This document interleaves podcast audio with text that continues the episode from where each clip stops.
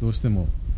自分が過去に勉強したこと、学んだこととか体験したことが説教の中にあるんですけれども、私が演劇を大学の時に勉強したっていうのはしょっちゅう話をしています。で、えー、特に私が大学の頃、その演じた劇の一つが、シェイクスピアの劇で「空騒ぎ」という劇ですえ。英語では Much Ado About Nothing という劇なんですけれども、まあ、他のシェイクスピアの、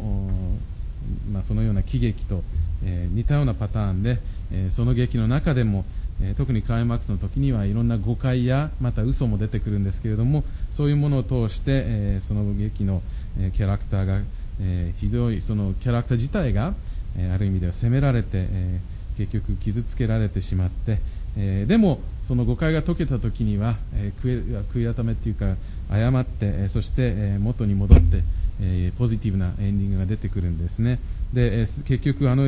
の劇には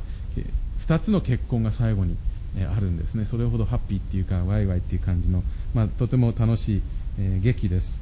え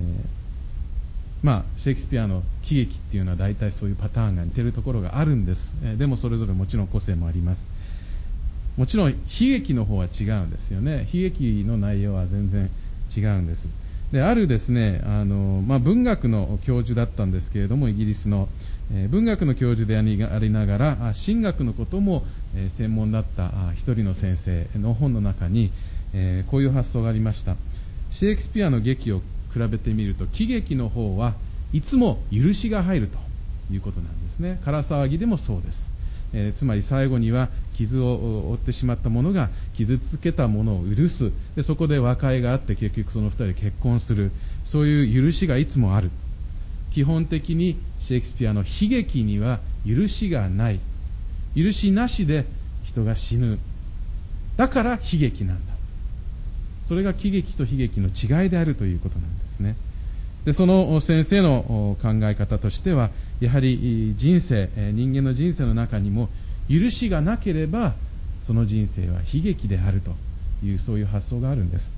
である意味では私はそれは合ってるかもしれません。